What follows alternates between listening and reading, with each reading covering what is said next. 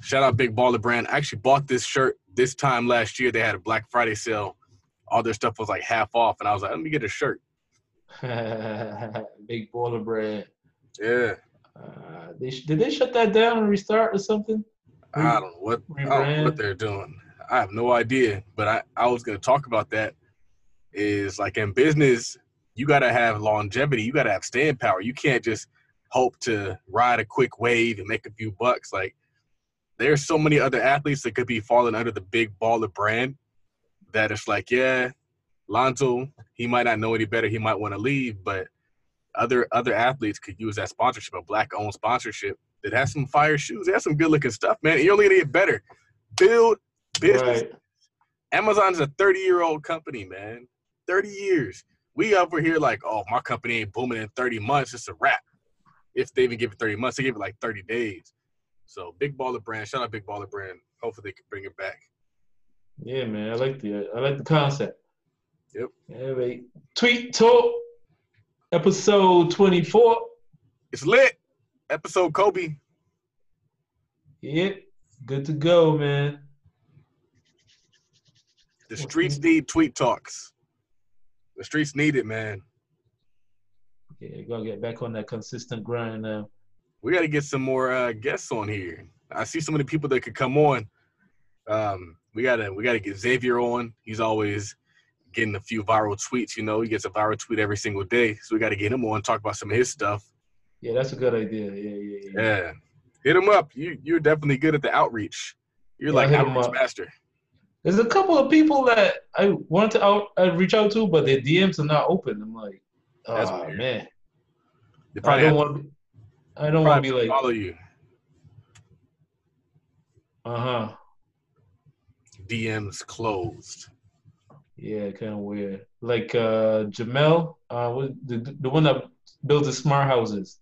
Yep, yep, yep. His DMs are closed. Anyway, I'll get to him. I'll get to him, man. Man. Ooh. So Turkey Day is over. Yep. Time for people to wake up. Time for wake up. So you got one. Let me kick, kick this off with this tweet. Say, get you some skills, fam. Skills equal job security. Um. So I, I guess like the root of that, it just had to do with how I've seen people in my firm because my firm is two sides to the firm. There's a pre-lit side, and there's an actual litigation side. Litigation side deals with the actual attorneys, the law clerks, the paralegals, all that stuff. Pre-lit is just people who are getting on the phone and negotiating these cases. That's all they do is negotiation. It's basically sales. And what I found is that on that side, they go through people like crazy. But on our side, either they don't like you, they can't fire you. Even if they Hmm. don't like you, because you're not easily replaceable. And so what I found is that like when you have skills, when you have credentials, when you have something behind your last name, people think twice when it's time to let you go. Whereas if you work a sales job where you're on the, you're just a, a, a body at that point in time, anybody can do sales, then you run the risk of uh, uncertainty. And so that's one of the things that I realized when um, I used to work in investment sales. I had an undergrad degree in finance, and I knew that all the jobs they were giving me were sales jobs. And I was like, this dude didn't go to school and get a degree in finance. This dude doesn't have an MBA. He just had a network and he had the ability to sell. And I didn't like that. I wanted something that there was a little bit more to it than just like I showed up and now I get to sell some stuff because I, I passed the test. And so that's why I went to law school. Uh, law school because I knew I had to get a skill. And so I was in limbo. Like in real life, I didn't have a law degree. And I still had the same mindset. My mom is a CPA, she has a skill set. And so I knew that I had to be a professional. I had to have a profession that then allows me to make money, not just in a job, then allows me to make money and not have to go out there and sell something per se. Like I, I'm in sales now, but it's for my own business. And so that's kind of what I was saying. Like when you get that skill, you get security because you're not easily replaceable. But then also you have the ability to do what I do now, which is go outside and coach and consult and advise and mentor and create content, create all these different things based off of that skill set. So people need skills. It doesn't matter what skill that is. You need, might need to get your contractor's license. You might need to get your electrician's license. You might need to be a plumber, but you can't just be a no skill having ass N word who's going to go out there and say, well, I guess I'll just work security. And they're going to pay you $10 an hour and you're going to be miserable. Like people, it kind of frustrates me when I'm in, in LA and I see all these African American people who are just working security jobs. It basically means they have no skills. To be a security guard, your job is stand at the door. Anybody can stand at the door.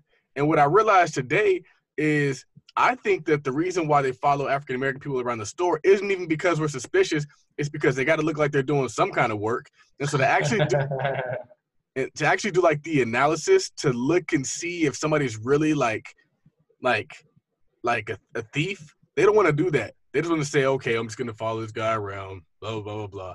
And so I really don't take it personal because I know a lot of these people like they don't know any better. They're not very intelligent. So I mean, there's no knock against security guards. Like you got to get your money how you get it. But I, you gotta if you're working security, you gotta also be skilling up.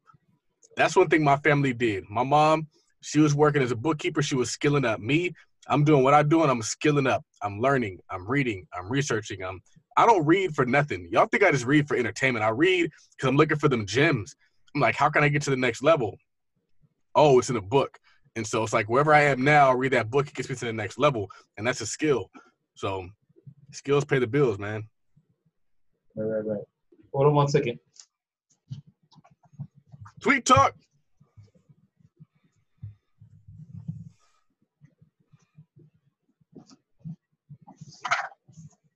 Yeah, back. Yeah, Erica Williams likes to talk about skilling up all the time. And things with security guards, like, like you said, yeah, they really don't want to. If you're st- stealing something, they really don't want to confront you anyway. Most of them. Mm-hmm. They don't want that kind of confrontation. They they don't want that drama. Really Man, don't. it was so it was so embarrassing though. I was at the mall today, and it was packed. It was packed. People were in there spending money, carrying bags and I saw these two girls being followed by the cops. They were taking them out outside. They basically they're kicking them out of the mall. And so I'm, uh, and then as I walked around the corner, I kind of saw there's a police station inside of the mall. So what happened is I guess they took him into the police station, interrogated him, and they're like, "We're gonna just let you go. Don't come back here." But it's embarrassing because it was like two African American girls, and I realized like we just gotta work, man. Like, and it's so frustrating because it's it's as simple as that. It's not some magic, some law, some anything. It's just go to work. That's it. Go to work. Go drive Uber. Go do something at nighttime. Do something. Create a podcast. Do something besides steal. Because it ain't going. It, it doesn't last. You might get away with it four or five times. They're gonna get you number six. Yeah. Uh, speaking of Black Friday and all the mall and shopping, so we could stimulate an entire economy just before Christmas spending.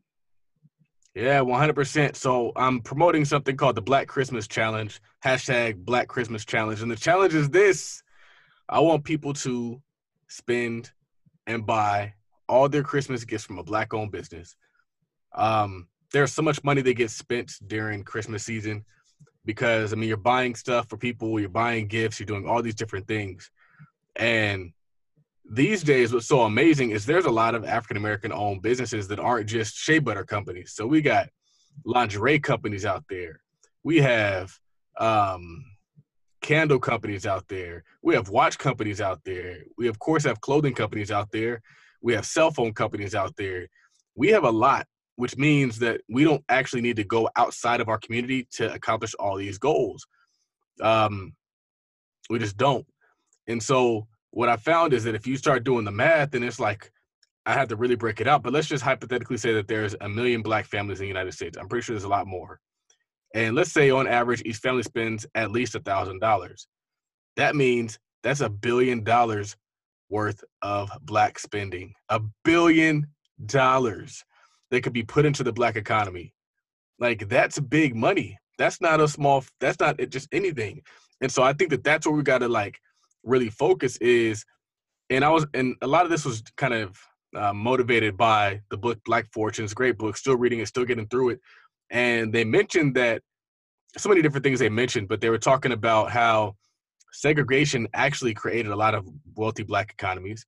The other is that Black Wall Street, that historic Black Wall Street that everybody rivals as the pinnacle of black wealth, wasn't even the pinnacle of black wealth. It was just another semblance of black wealth. The reason why Black Wall Street was important was because it was kind of like America in a sense, where you could go there and not come from privilege and build a life for your family.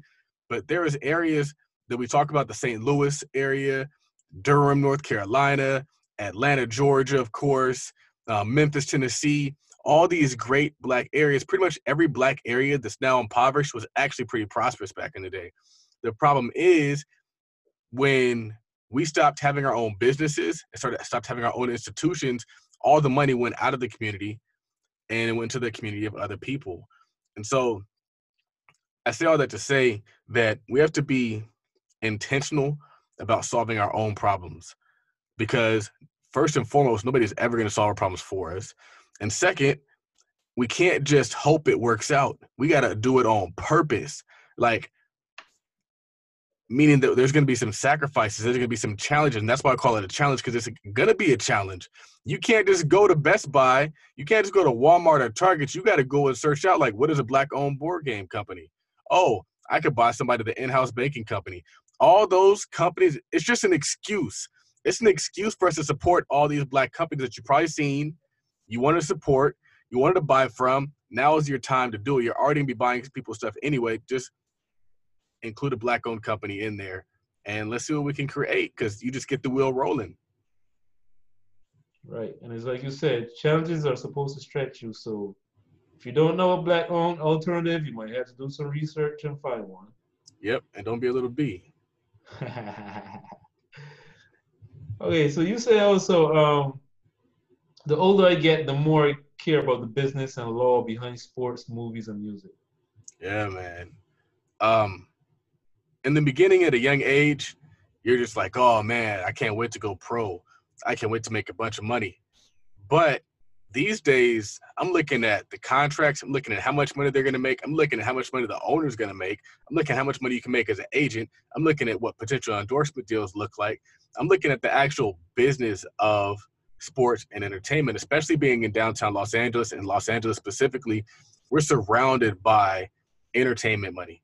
And having a law degree, having a background in finance, I want to be able to tap into that in some capacity.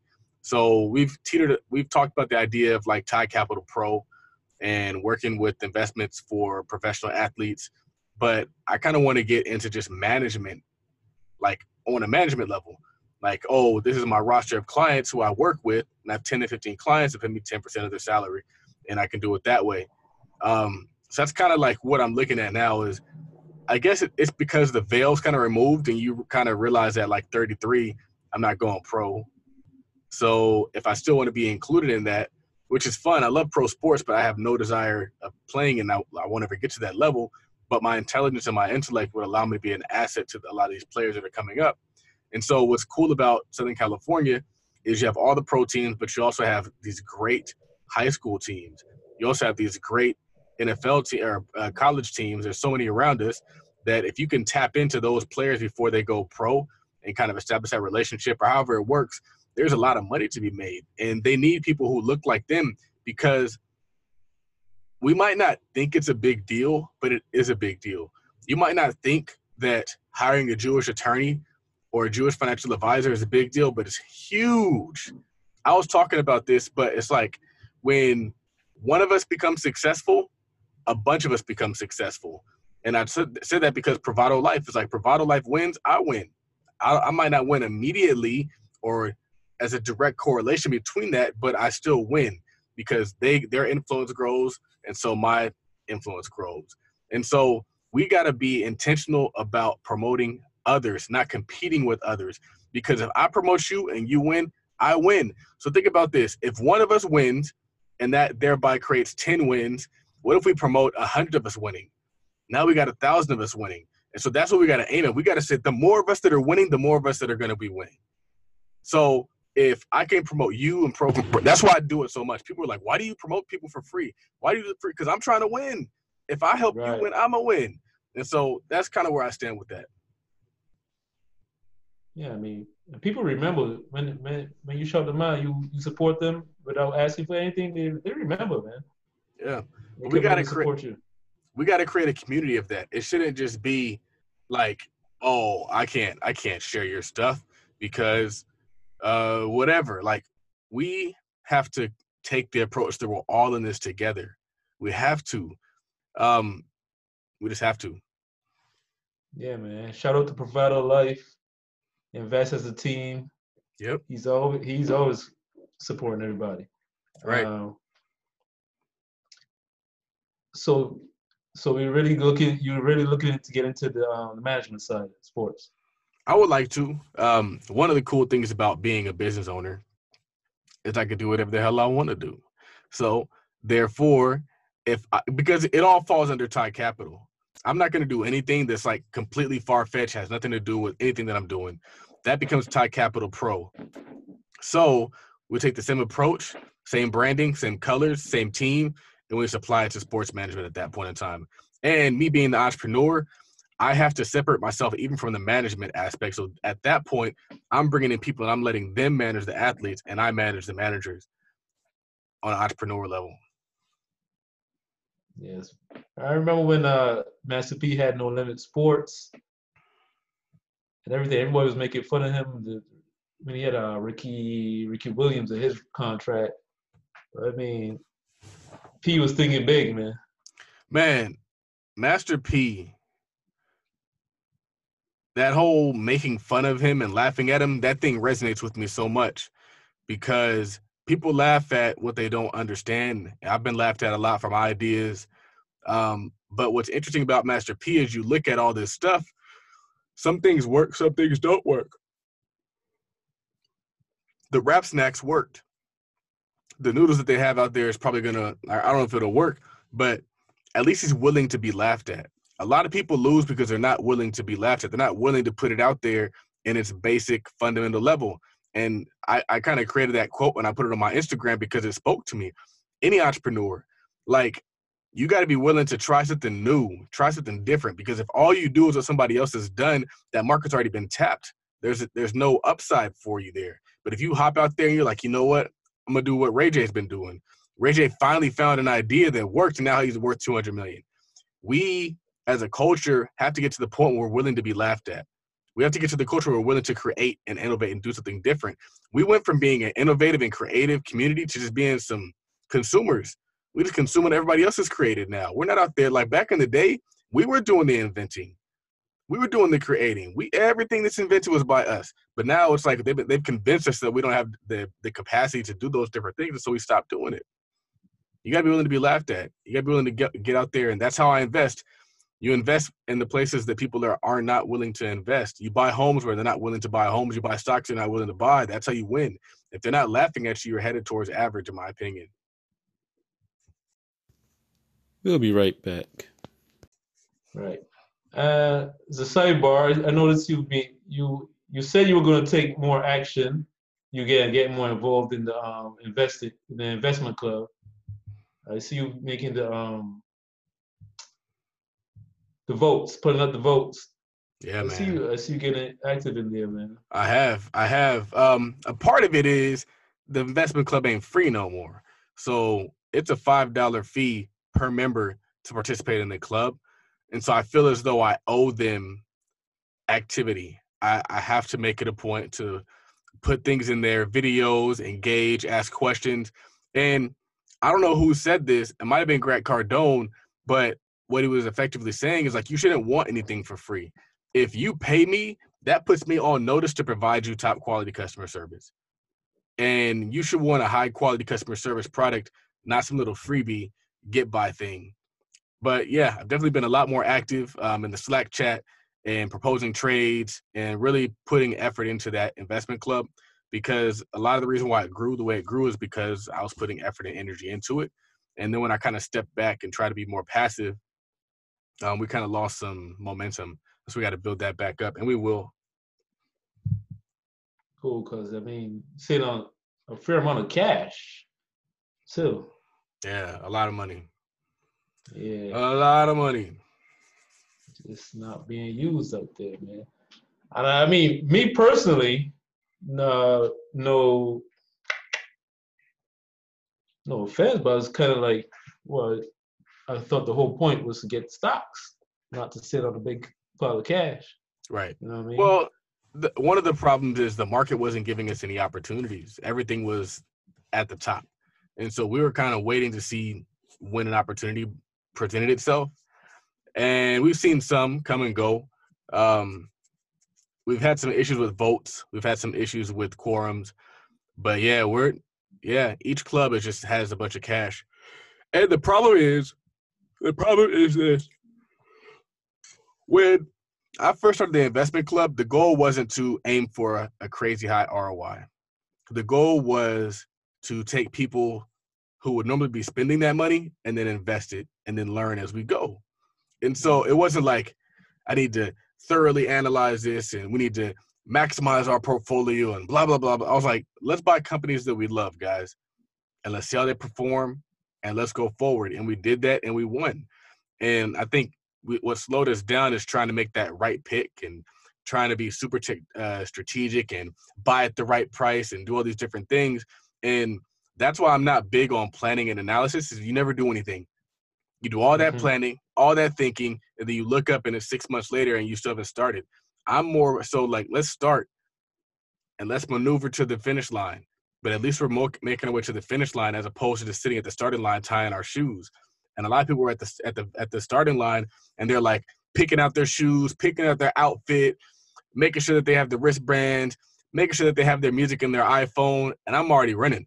I'm out there. I'm just like playing on the iPhone as I go. Let me find something to listen to as I'm running. Not like I gotta get it all ready. Like, like, and as as as arrogant as it might seem, I'm kind of an accomplished individual, and so one of my frustrations is I get around people and they want to tell me what we should be doing, and like I had that issue with um, the rental property is, and no offense, but I was telling Gabe, I was like, this is how this should be done. This is what we should be doing, and he was giving me pushback and telling me what he thinks, and I was like, bro, no offense, but you ain't been doing this for two years. You should be listening. When people come around me, your job is to listen. Your job is not to tell me what you think. And Mhm. I'm that kind of person when I get around people who who have what I want as well. I used to work for the Big Jew Al, and Al was like, he would always tell me like, it's not your job to tell me what you think. It's your job to bring me information. Bring me the information and let me come to a conclusion. I don't really care what you think. I'm 70 years old. I have 200 million dollars. Like I don't care what you think, little Charles. Like at my level, then you can tell me what you think. And that he that he I don't I'm not humble around a lot of people, but I was definitely humble around Al until I didn't have to be. So you said wealth is a mentality, not a salary. So, man, I'm actually glad you brought this up because it came full circle. The premise of that tweet was somebody was like, "You can't get rich making thirty thousand dollars. You need to be making good money in order to get rich." And I was like, "Y'all stupid, man. Y'all are really dumb." Because my problem with that is, is people use that as an excuse to just be poor the, the the statement becomes like, oh, since I don't have money, therefore I can't make money or I can't get rich. And what was interesting is I came across a tweet, and they were like, man, there's a girl she makes twenty thousand dollars a year as a waitress in Detroit, and she owns ten rental properties.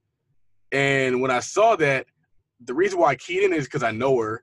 That's Ashley. She was on the podcast, a millionaire podcast, also on the Bigger Pockets podcast, and I talked to her off and on through Instagram. But the reason why it really resonated with me is because she made twenty thousand dollars and now she has ten properties. But somebody on Twitter just said that wasn't possible. On Twitter, they're like, you can't do that unless you make big money, but she did it. And that's why I have the podcast in the first place, because every single thing that a motherfucker tells you that you can't do is something that somebody's already done. I don't even like the word can't. Don't tell me what you can't do. Don't tell me what's too expensive. What don't don't, don't tell me what's too hard.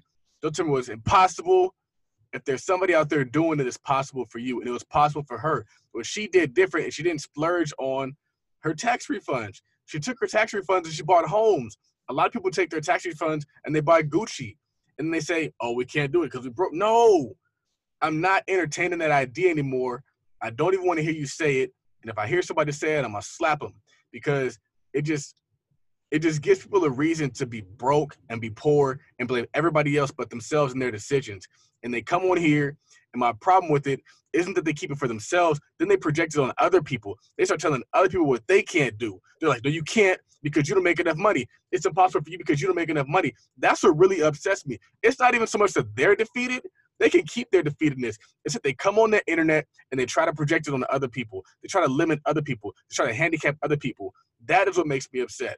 And so when you see an Ashley story, that is true for anybody. But what people do is they justify what they need to get. They say, oh, I need furniture. I need to go on a vacation. I need to get this Gucci purse. I deserve. Like, no. And he, the crazy part about it is you don't even have, and this is the thing, is I put out another tweet and I was like, I have people who have just heard stuff and they're over here debating somebody that studies it. I study this stuff. I read about this stuff and I know that it's possible. I created an options course because you can literally take hundreds of dollars and turn it into thousand dollars in options. You can take thousands and turn it to ten thousands. Take ten thousands, turn it to a hundred thousands. You can literally flip money through the stock market, and then you take that money in the stock market and you put it into real estate, or you stack all your windfalls because you might be low income, but you're gonna get a windfall. It might come in, the, in a tax return. It might come in a lawsuit. It might come in so many different ways. But if every time you get a windfall, you blow it, you don't get to blame anybody there are black people in America that are doing things that black people think that can't be done. And at this point in time, my responsibility is to stop talking to people who don't think it can get done. I don't even want to talk to you. I'm not even going to debate you. Only reason why I even debated her is because she's a lawyer. And so I saw that she had uh-huh. the, the JD behind her name, and I was like, well, I'm going to probably go back and forth with her.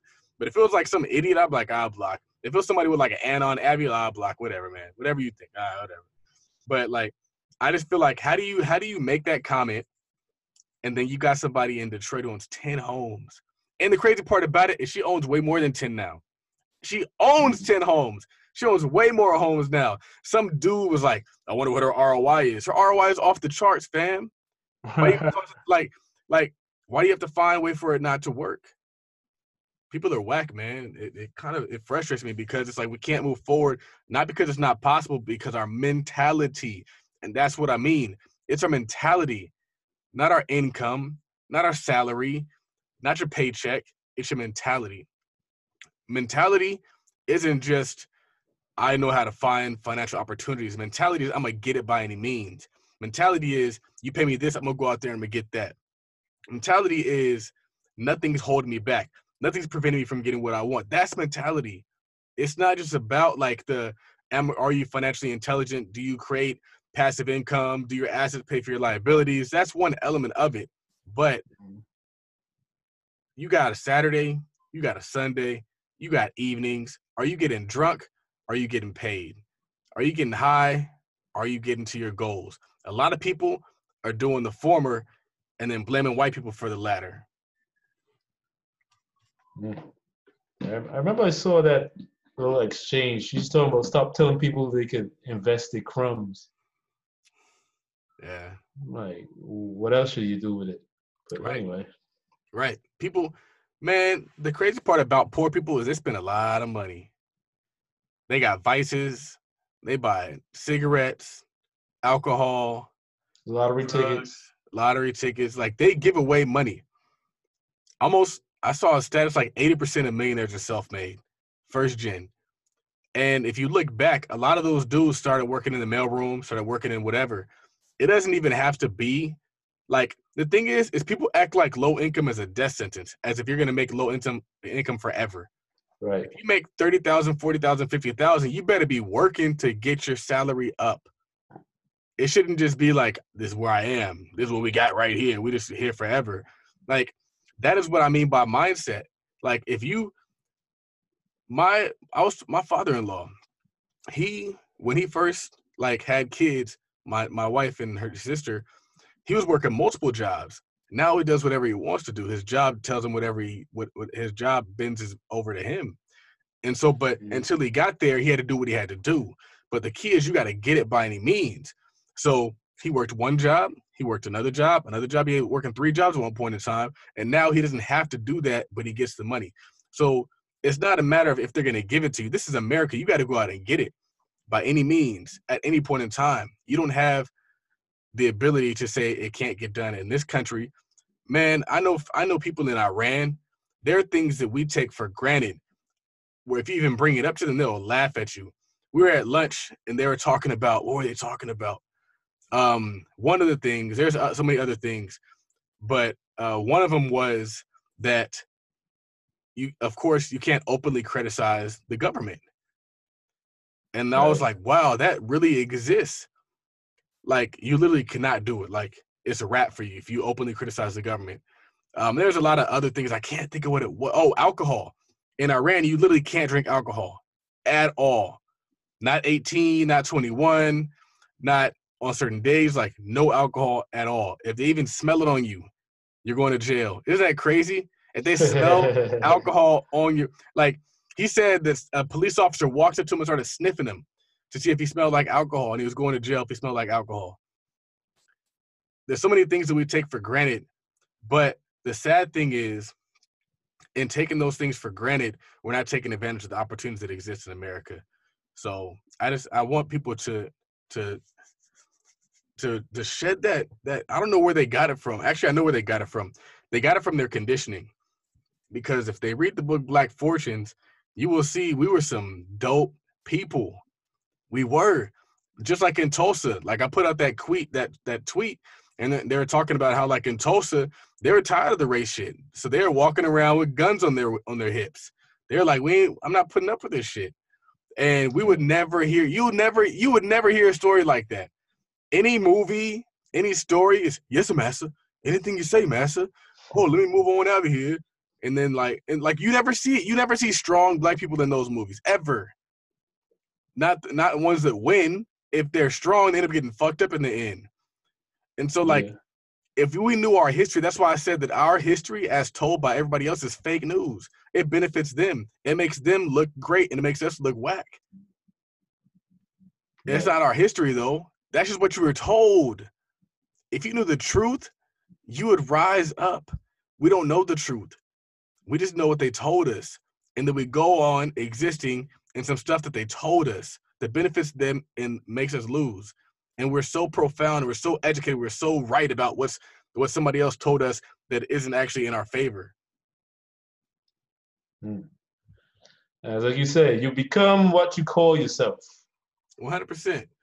Um, there's so much power in names, and of course, Legend Billy I mean, right. you definitely believe that. right. No, but um, I forgot. I forgot what. I, oh, I think I was listening to Daniel's. I was listening to Daniel Caesar interview, and Daniel Caesar isn't even his name. And I thought that was so crazy. So many famous people, so many successful people change their name, right. and I think there's a correlation between that. There's a correlation between changing your name and success there's a correlation between because it allows you to define yourself. Unfortunately, sometimes your parents can define you, and your parents don't even know what you really can be. They just know what they wanted to call you. They know what they were thinking at the time. And so sometimes you got to change your name to where you are and where you want to be and where you want to go. And that's what I do. That's what I've done. And it's worked for me. Hunter Ty Law at one point in time, Hunter Ty Law. Now it was Ty Millie. Then it was Ty Billy. Now it's Legend Billy. I don't know what's going to be next. But I know that names project where you want to go. And it's so funny when I see people like tag me like Legend Billy, like, and they start calling you it too, and you got to step into it. So it's like I know I have a chip on my shoulder. I got to really rise to the occasion. Yeah, but now you Legend Billy, he got much further to go, man.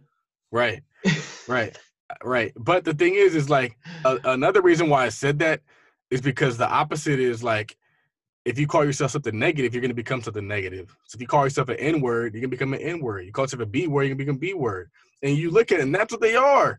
People who use that language, that's exactly what they are. They're B's and N's. Unfortunately, they don't got to be that. But if you elevate your mindset, elevate what you call yourself, that's what you walk into. And so that's what I'm trying to get to is I want us all, like, I don't even use the N word or the B word unless I'm sick of y'all. That's sometimes I use it. but for the most part, I don't use that word. I haven't used it in a long time. Yeah, me neither. But um, you said your problem is you aim for rich instead of freedom. Rich isn't a number, fam. Freedom is. Yeah, um, I just feel like we've talked about this before, but like the idea of wealth as opposed to like financial freedom. Financial freedom is when your passive income equals your living expenses or it's greater than your living expenses. That's a number because you know what your living expenses are. Maybe you spend $3,000 a month. That means you need $3,000 worth of passive income. That's a whole lot more attainable than millions upon millions of dollars. Like if we're keeping it a 100, like $3,000 of passive income, like that's it. People are letting $3,000 keep them from freedom. That's amazing if you really think about it. $3,000. And I think that um, that's just kind of where I want us to go because it's very easy to say that something that doesn't have a defined number is impossible. And that's my whole thing is I want people to stop using the, the idea that something is impossible to keep them on the sidelines or to keep them miserable or to keep them talking about what other people have that they don't have. If we knew that it only took $3,000, then you could start reverse engineering how to get that $3,000. There is a 10 unit apartment complex that just came down my timeline that one deal, which costs two hundred and fifty thousand dollars, is your three thousand dollars a month. So that makes your freedom two hundred and fifty thousand dollars as opposed to millions upon millions upon millions of dollars. And so that's kind of where I want people to go. Is I want people to find the tangible goal as opposed to talking about what's not possible because it's this big illusory imaginary thing that doesn't really exist and has no form. Yeah, it's kind of like um, I think it was Chris Johnson was talking about like, or maybe it's Wall Street Trapper. Talking about yeah, I think it's Wall Street Trapper talking about replacing bills. Like you find one of those stream of income that replaces one bill, maybe it's fifty bucks a month, but that's one bill you get rid of. It brings you a step closer to freedom. You just keep going like that. Yep, I love it. I love it. That's definitely the goal. Like for me, I'm like, man, I need an asset to take care of private school for my son. I need an asset to, because I already want an asset to pay for college. But I'm like, college is one. If you don't get your kid in the right college or like right middle school and high school, going to the right college gets tougher and tougher, man. It's possible, but it's hard, man. I don't know. I don't got no kid. I mean, I do have a kid, but not really like yeah, He's not born yet. But shout out to little Todd Millie. no, the weirdest thing about it is I keep thinking he's gonna come out the womb like me, like nah, he's gonna want to do some kid stuff. he's, not, gonna hop out the room like, dang dad, let's go buy a building. He's gonna he's gonna want to like watch PJ Mask and all that stuff. So I gotta let him be a kid and not rush. Right. Yeah, he's not coming out uh, analyzing deals. Right. Right. Until he like five or so. Right. Five, maybe five. we give him a break. All right, so you say you only have to start from zero one time. After that, it should be all upside.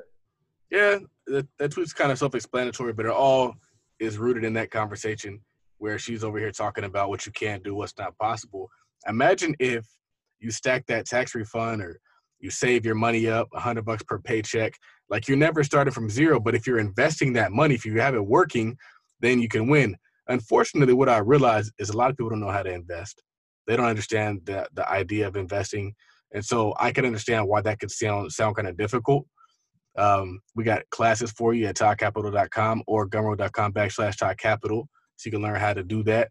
Um, however, um, you only like there we over we're over here talking about like what you don't have, what you can't do. But if you save it and make it permanent, like you'll never not have money. You'll always have some net worth.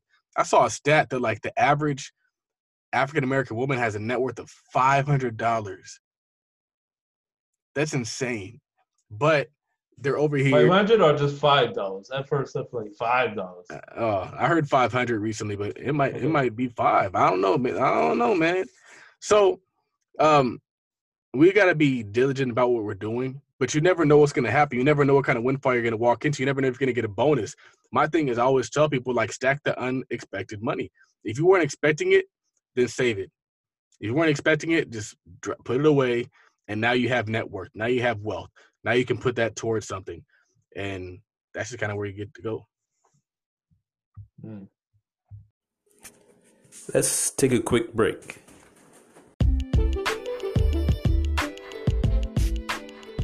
This is Elwood of Mindset Matters Tees. We offer merchandise with quotes that help shape your mindset.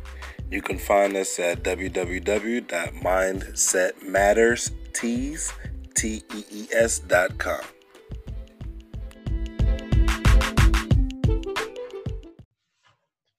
All right, so this next tweet, I know we touched on this before, but it's been a while. It's been a while. So you said the business saves others, not just you. Yeah. Your firm will save others, not just you.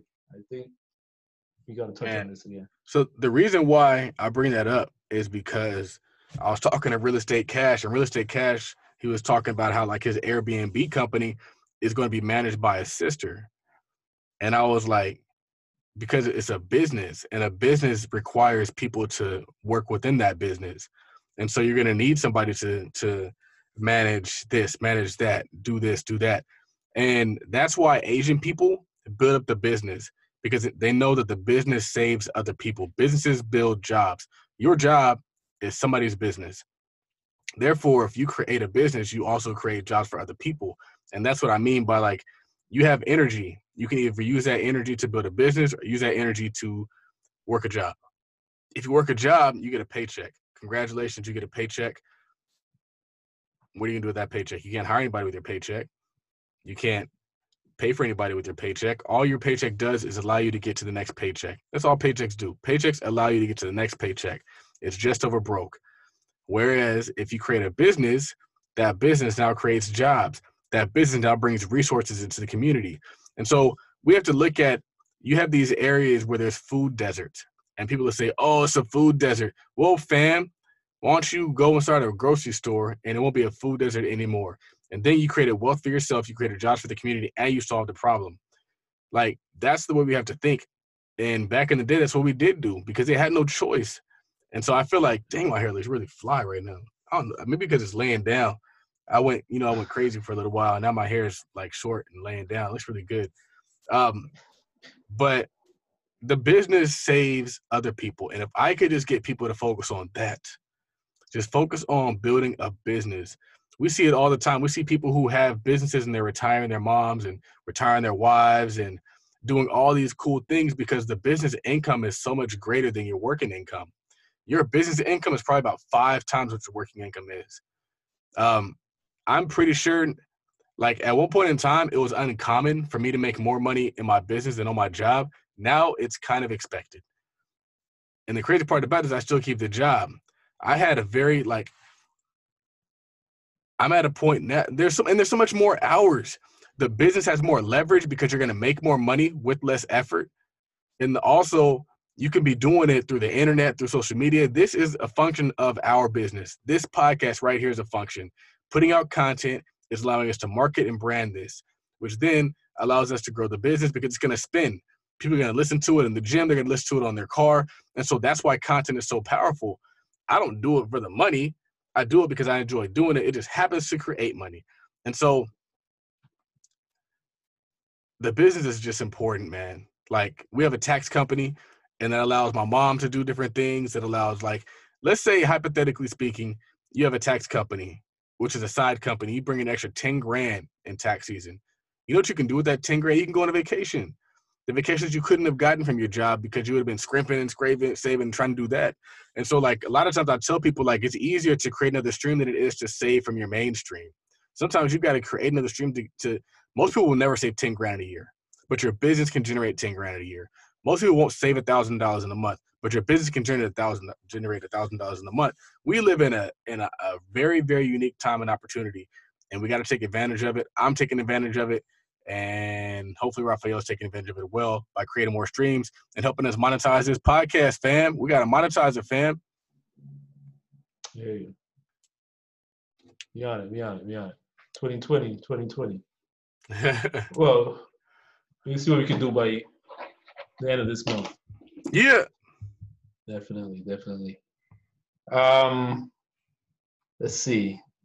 Last one, let me wrap it up. Oh, actually, that was the last one. But I have, I have one that I want to talk about that we haven't touched. I just saw it on my Instagram. It says, find a problem. That's how you invest. We talked about this before. I actually took that from Master P. Mhm. um, because somebody came up and they said, "Well, how do you invest? Where should I invest?" He said, "Find a problem, fam. Find a problem." He's like, "If you want to buy a house, if you want to invest in real estate, you go find that problem property, you make it great again, and that's how you win." If we can just grasp that simple concept across the board, one thing I found being an investor and professional investor, I can call myself a professional investor now, is that's what I hmm. do. If a stock announces a product and the product fails at launch like Tesla did, I'm buying that stock all day. And that's what I did. They went down 6%. I bought a bunch of it that day. It's a problem. When Chipotle was going through that stuff, they went down to like $380 per share. Now it's back at like high sevens. Find problems. Only find problems. If it's not a problem, do not mess with it. If it's great and it's roses and everybody's singing its praises, that's not the investment that you want to, to buy because it might make you money, but it not it's not going to make you the big money. Let's say, for example, you buy Apple at 100 bucks per share, and it's Apple and it's doing great stuff. And let's say it goes up to 110 bucks per share. You made 10%. Whereas if you buy something like Microsoft that was selling it like 50 because everybody thought that Microsoft was left for dead, and now Microsoft is selling it $100 per share. That means you would have doubled your money. The same $100 is now double as opposed to being up 10%. And that's why you have to find problems and not find pretty stuff. That's a bar. Find problems, not pretty stuff. Bar. Hold on, let me see. I got one more. Uh that's it. Yeah. Yo. Check out the Black Friday Tie Capital sale. I'm gonna run it. We're gonna keep running it. Um tomorrow is the last day. Gumroad.com backslash Tie Capital. The code is Black Wealth. Everything is half off. Options trading course, LLC formation, L- LLC how to file um, course, all that cool stuff. The book is on there. Check it out. And we're only going to create more content. We might create a how to create a podcast uh, course sponsored by Raphael, uh, hosted by Raphael. Also, check out Trade and Travel Investor. Dot, uh, www.investor101.org. She has $200 off. Also, check out Hood Estates. They're selling their tricking class that's normally $500 for $100. Erica has all her cool stuff. 24 7 watches, 17th watches. What up, Raphael? Yeah, shout out to Provider, Provider Life, uh, broader life? Mindset Matter Tees, Tasha, go, gotta stay. Um, everybody at Todd Capital, that's where it all started from. Todd Man, we're growing. Dot cap. That's the uh, big baller brand for the regular folks out here. this shirt is so cool, man. It's all foil and stuff. yeah, no, man. I like it. Big baller brand. I don't know, man. I thought they had some nice stuff, man. They should definitely should not give up on that. Yeah, it was a little bit pricey, but Yeah, yeah, yeah. But uh, I think Lonzo's making a mistake just building up. yeah, he doesn't know any better. Yeah, he does. That's one. Of, that's one of the sad things. Is like he has so much money, but he doesn't know that he's making a mistake. And then you have all these people that have like competing interests. Like, just come on to Nike, fam. Come on over here. We'll treat you. We'll treat you good. Man, that shit is whack. He's short sighted. He could be putting his own money into it now and improving it if he doesn't like it so much. Like, Right. Yep. I don't know. He should be talking to that guy at um. He was on the Breakfast Club, Devlin Carter. I don't know if you ever saw that one. Oh, I didn't see it, but I heard about it. Yeah, that guy's doing some good stuff like along those lines, but I think with better quality. And Yeah, he was saying too that he was saying too he spoke to um he spoke a lot to Master P about Mm-hmm. his his sneakers because the sneakers that he's got now he's saying Master P his, profit margin is too slim, so he Mm. said he was talking to Master P about giving them some some some pointers and stuff. Hmm. I'm not sure if he's really taking them, but he said he talked to him. Yeah. But he definitely Lonzo should definitely put some of his own money into a big baller brand and push it, really push Yeah. it hard. Yeah. But, I mean- okay, it, it takes time and you got to build up a brand over time like we like i always say like amazon is a 30 year old company um, if you ever seen like the first walmart the first walmart compared to like walmart now is night and day. I think the first walmart was called like waltons or something. It was trash. It was a little storefront. Yeah. like people, and this is one of the unfortunate things is it shows our immaturity in business, in that we expect it to happen overnight. We don't have the ability to kind of suffer through that first iteration that isn't going to be pretty, isn't going to be sexy, but like eventually, it's it's going to come to fruition if you just keep working that plan. And that's why we keep working this podcast, keep working tide capital, keep working tide acquisitions. It'll come to fruition. People they want to see it in a year. There's a, a quote, and it says something along the lines of like people lose because they want it to happen fast when life is long. Like life is long. 30 is the starting point. If like 30 isn't the end like people think it is. 35 isn't the end. 40 is not the end. 45 is not the end. Most millionaires don't get rich until like 53. Right. We're over here. We're over here like I got to get rich by 30 or else I'm whack. Like no, if you don't get rich by 30, you're just average. And what's worse is a lot of us aren't coming from the circumstances that would even allow you to get there at 30. So to expect you to get there at 30 is just insane. It is, man. Everybody out there listening, remember, like Charles said, the business of you could pay you so much more money than any job could ever and would ever pay you. 100%. So get started on you LLC, gumroad.com slash Todd Capital, 50% off, 24 hours. Gotta do it, jump on it. With the uh, discount code Black Wealth, Black Wealth, right? Yes, sir. 50% off on everything. So grab that, people. Grab that. 2020 is fast approaching. Got to get on it. Gotta get on it now. Don't wait till January 1st. to, Yeah, don't uh, wait. Don't wait till January 1st. At least get the ball rolling now. So you can hit 2020 running. And um, this time of year, I like to read um, Magic of Thinking Big every December. You ever read that one? Um, I've skimmed it. I haven't like read it, read it in depth.